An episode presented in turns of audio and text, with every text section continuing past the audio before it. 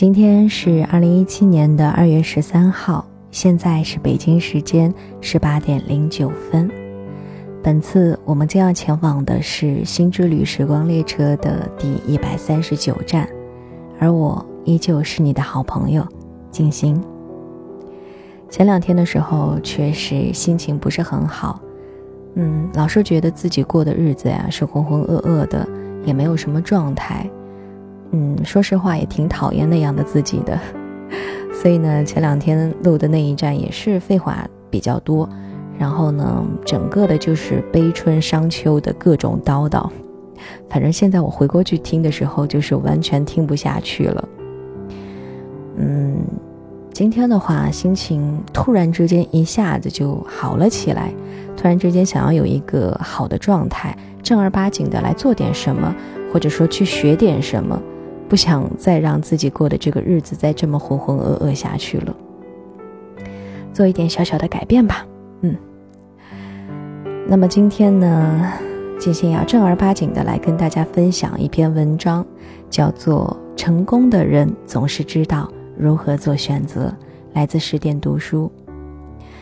要说这篇文章啊，前两天的我看到的话，是绝对不想要点开来，就是点开这篇文章来看的。嗯，我觉得自己有的时候啊，内心确实十分的狭隘，然后就是凡是看到成功这样子的字眼的话，就会觉得，嗯，就会觉得那样的一种感觉，怎么描述呢？就说不上来，可能会就是觉得对自己挺失望的吧，觉得自己是个 loser，挺失败的一个人。我觉得那些成功人士离自己是那么的遥远，成功这个字可能也不会，嗯，出现在我自己的身上了。可能我近阶段也确实是对自己挺失望的，一直都是有这样的感觉。然后我也不知道为什么这个世界上的人总是觉得成功的人，他们做的选择，他们说的话永远都是对的，内心也会有一点点就是小小的矛盾，就不赞同啊那种想法。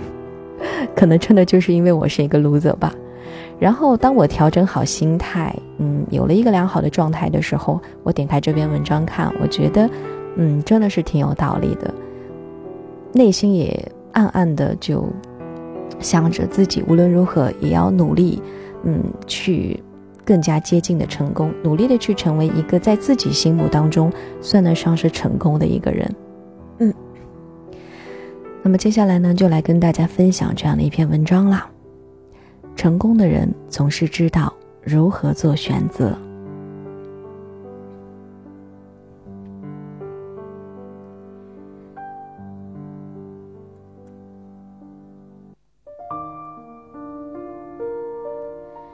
每个人的身边都有这么一种人，总是觉得别人过得比自己好，仰望着人生赢家。哀叹自己一无所有。天秤女小 L 就是这样的人。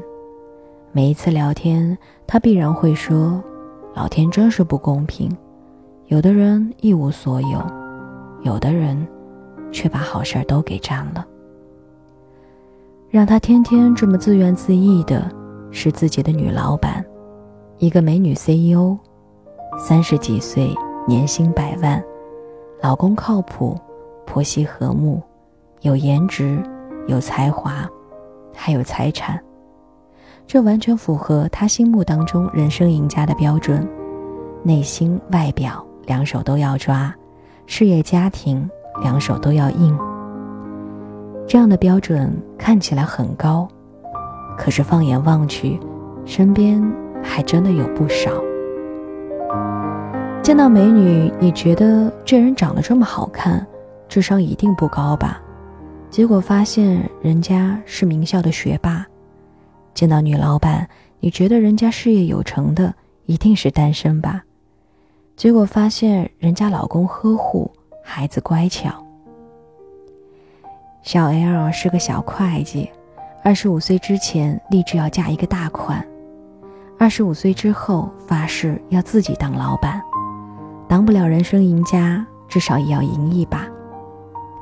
过去的时候呢，他觉得女人要嫁得好，所以上大学的时候就忙着谈恋爱，同学们泡在图书馆的时候，她天天陪着男朋友吃喝玩乐的；学霸们拿着三点九的绩点横扫招聘会的时候，她抱着分手短信，在宿舍里头哭。后来她说：“男人不靠谱，女人啊，还得靠自己。”所以每一天都熬夜加班，玩命的干活。朋友是越来越少了，社交也基本没有。人家恩恩爱爱、卿卿我我的时候，他一个人啃泡面、吃外卖，晚上回家连个等门的都没有。他总是说自己生活不顺，总是说生活不配合。每一次听他哭诉，我的脑海都默默地飘过五个字：生活。真无辜。当一个人无法解释自己的失败时，就会怪罪生活，不停的追问：为什么是我？可是回头看看，哪一步不是你自己的选择呢？有谁把刀架在你的脖子上了吗？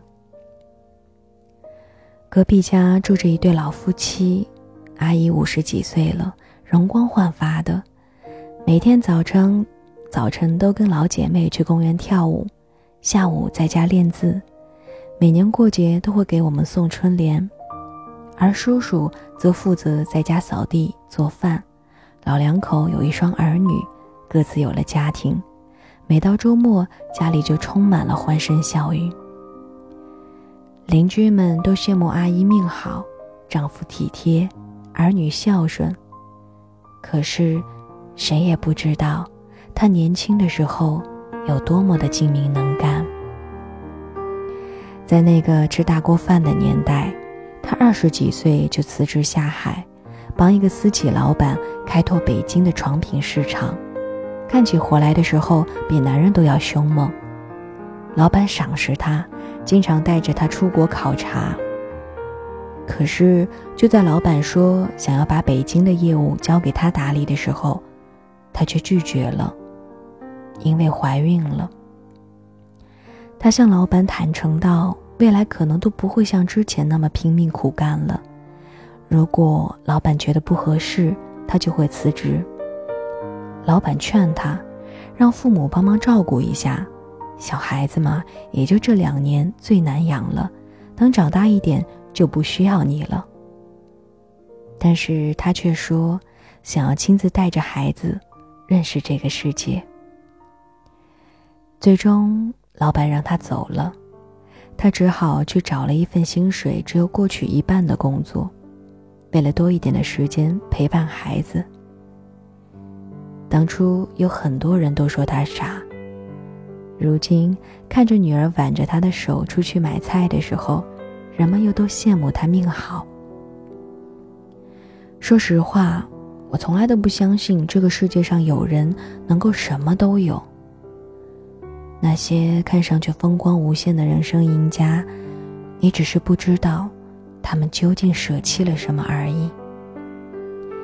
但是，即便同样是取舍，也能够分出人生成败。成功的人都知道自己选择了什么，而失败的人，却总是觉得被生活拉扯。从某一种程度上来说，老天是公平的。他给了每一个人选择的机会，但是他也是不公平的，因为他没有给每一个人看见这种机会的能力。身边总是有女性朋友哭诉生活不如意，朋友 A 抱怨自己为丈夫付出了很多，容忍了他很多的缺点，而丈夫却不愿意为她分担生活的重担，不能够多陪陪她。可是当初，明明就是她自己选择了一个一心扑在事业上的男人呢。说喜欢他的努力上进。没有人说一定要男主外女主内，但是你既然选择了主内，就不要责怪。朋友 B 被婆家逼得受不了了，生了小孩儿，但是却突然之间发现失去了自己的生活。每天晚上都要给孩子喂奶，吃不好，睡不好，看着身边的人周末逛街喝茶，他却只能在家看孩子。可是，当初明明就是他自己受不了唠叨。没有人说只有三口之家才能够幸福圆满。但是，既然你自己选择了生小孩，就不要后悔。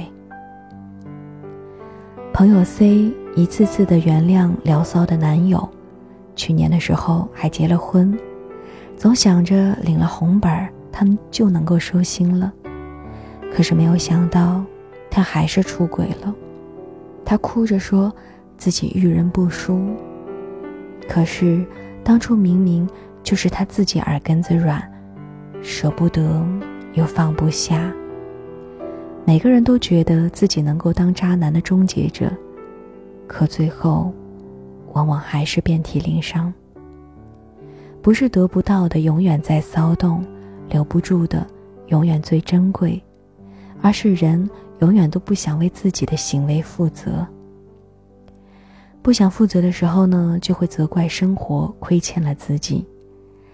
其实仔细想想啊，那些抱怨生活的人，无非两个原因：第一，你看不见自己手中的选择权；第二，你不知道自己到底选择了什么。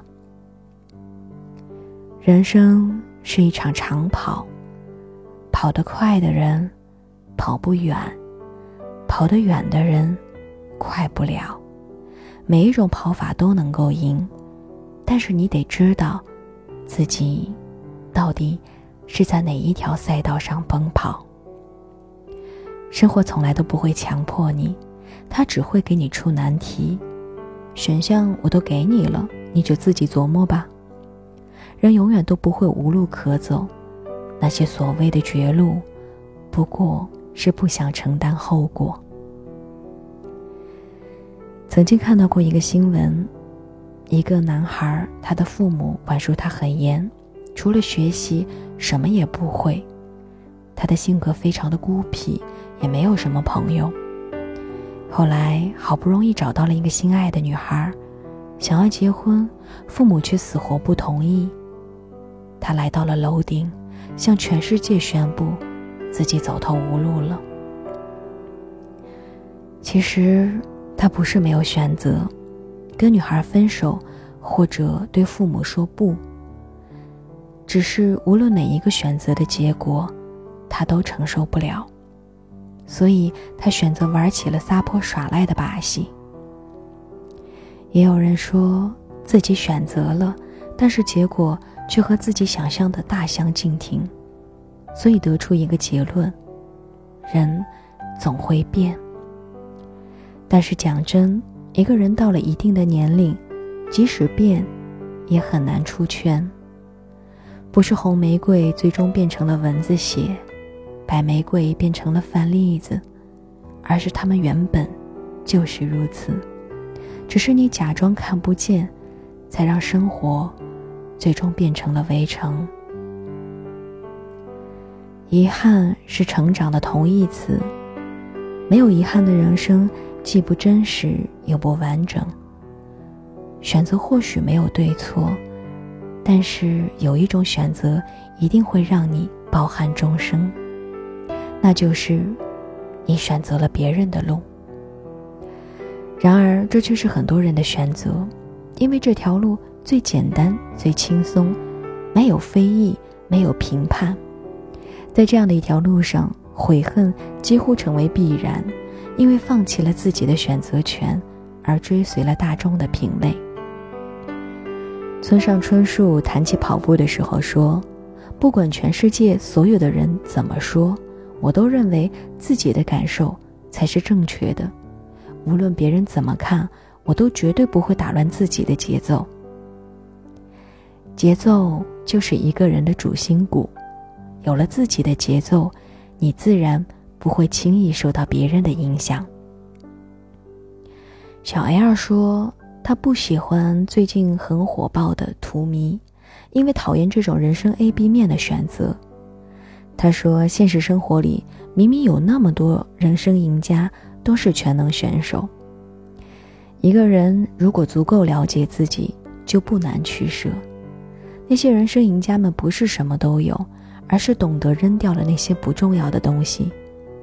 他们有自己的节奏，不会因为别人说机会难得就奋力追逐，也不会别人说你已经足够好了就停下脚步。前阵子，韩国的国民妖精李孝利的农妇照火爆网络。二零一三年，三十四岁的李孝利以一场低调的婚礼，把自己嫁给了一个所有人都觉得长得丑的男人。那一个在舞台上光芒万丈的性感女神，挥挥手就成为了济州岛上的一个摘果子、做泡菜、养狗喂猫的农妇。你能说哪一个她更美吗？所以说，一般人和女神差的绝不仅仅是一张脸。人生赢家们从来都不会感到抱怨，不是因为他们没有遗憾、没有悔恨，而是明白每一条路都是自己的选择。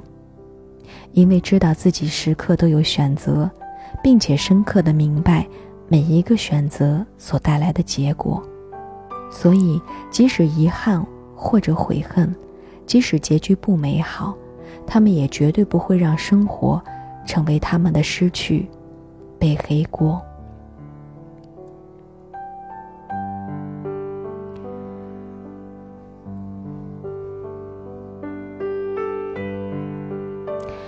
因为今天的宿舍里啊，莫名其妙的就没有了网络，所以呢，都是用的本地的音乐来嗯录制的。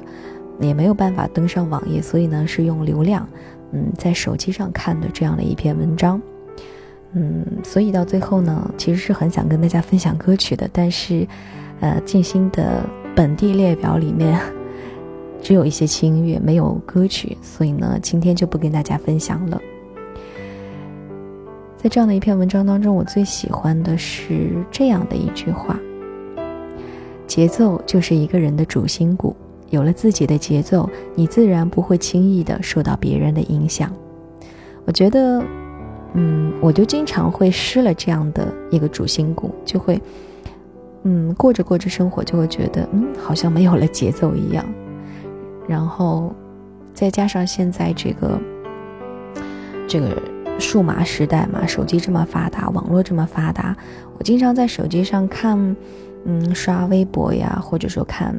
朋友圈里别人的生活，或者说看看美拍别人发的那些小视频，都是在展现非展现非常个性、非常嗯非常优秀的自己。当我看着那么多优秀的人的时候，嗯，内心就会有一点点，就是很迷茫的那种感觉，就会觉得，哎，为什么他们都那么棒，那么有才华，而且长得又好看啊，还有颜值，为什么我什么都不行？然后那些东西就是越看越多，越看越沉迷，越看越否定自己，慢慢的就失去了自己的节奏。其实我觉得，嗯，我反而应该少看看那些东西，而应该放下手机，来找到自己的那条路，真正的去学一点什么，做一点什么。我觉得这才是现在我们年轻人应该做的事情。所以我已经决定要把手机里面的一些，那就是那种 一些 A P P 给卸载掉。嗯，当然也可以不卸载，就是偶尔登上去看看，但是不要每一天，或者说闲着有事儿没事儿的时候都点开看。那些东西就是那些好看的东西，又不怎么需要花费你动脑，不需要花费你脑子的东西，看看起来真的会很容易让人就是大脑产生愉悦，然后就沉浸其中，看个没完没了。对，真的很容易这样。然后我最近也是。被这些花里胡哨、花里胡哨的东西啊，包括一些电视剧什么的弄昏头了，所以也会觉得每天的自己都是过得浑浑噩噩的。至少我是很想改变这样的现状。好了，我觉得有这样的一个心就还是好的。嗯，那么今天的话，这一站我们就录到这里啦，下一站我们依旧不见不散。